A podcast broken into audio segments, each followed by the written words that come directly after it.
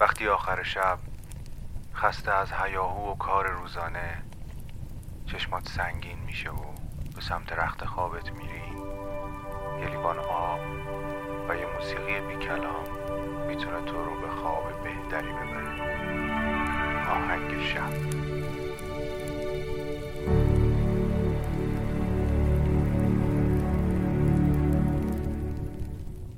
سلام. من مهدی هستم و شما دارید به قسمت ششم از فصل دوم آهنگ شب گوش می‌کنید. که امیدوارم بتونه شب شما رو با این موسیقی بی کلام به خوابتون وصل بکنه. الان که دارم این اپیزود رو ضبط می‌کنم دو سه روزی مونده به آغاز سال 2021 میلادی و توی شبهای کریسمس به سر می‌بریم. هرچند که توی ایران تعداد کمی هستن که جشن سال نو میلادی می‌گیرن.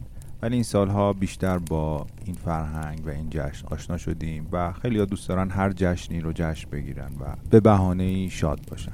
قدیم ترها شبهای کریسمس و جشن سال نو میلادی برای ما فیلم ها و کارتون بود که از تلویزیون پخش می‌شد. داستانهایی که میشنیدیم از طریق همین کارتون ها و از طریق تلویزیون یا کتاب. یکی از داستانهایی که مربوط میشه به همین شبهای سرد آخر سال داستان دختر کبریت فروشه.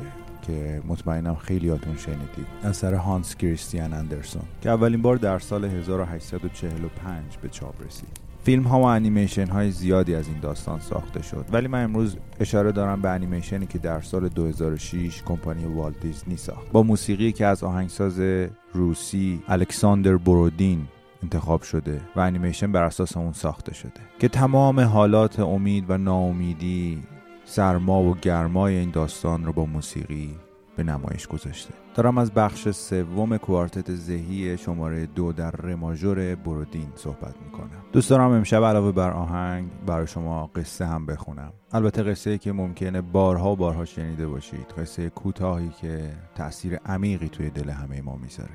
و بعد از قصه گفتن من همین قصه رو از زبان موسیقی بشنوید.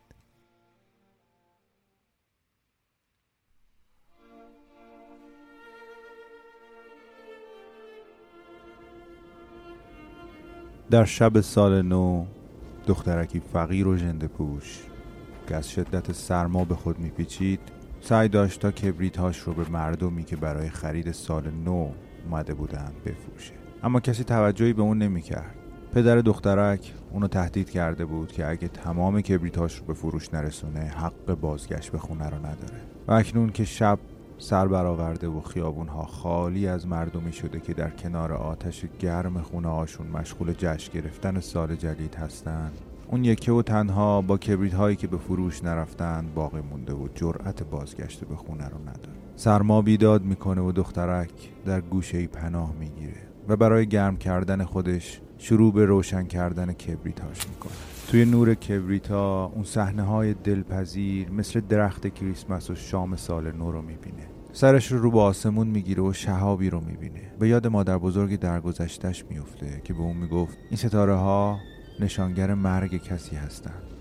دخترک کبریت فروش به یاد مادر بزرگش یک کبریت دیگه روشن می‌کنه و در نور اون مادر بزرگش رو می‌بینه. دخترک تا اونجا که می‌تونه تمام کبریتاش رو یکی پس از دیگری روشن می‌کنه تا مادر بزرگش که تنها کسی بوده که دخترک رو دوست داشته و به اون محبت می‌کرده رو بیشتر در کنارش حس کنه. دخترک کبریت فروش اون شب از فرط سرما میمیره و مادر بزرگش روح اون رو با خودش به بهشت می‌بره. صبح روز بعد مردم پیکر بیجان دخترک رو با گونه های سرخ و لبخندی بر لب در کنار کبریت های سوختش در گوشه خیابون پیدا می‌کنن. مرگ اونها رو اندوهگین می‌کنه و فکر می‌کنن اون برای گرم کردن خودش این کبریت ها رو آتیش زده. اما چیزی که نمی‌دونن اینه که دخترک تو نور شعله این کبریت ها چه مناظر دلپذیری رو تو آخرین لحظات عمرش دیده. و چگونه آغاز سال نو رو کنار مادر بزرگش جشن گرفت. تو این روزای سخت و سرد مراقب آدمای آسیب پذیرتر دور برمون مراقب حیوانای کوچک و دوست داشتنی شهرمون باشیم.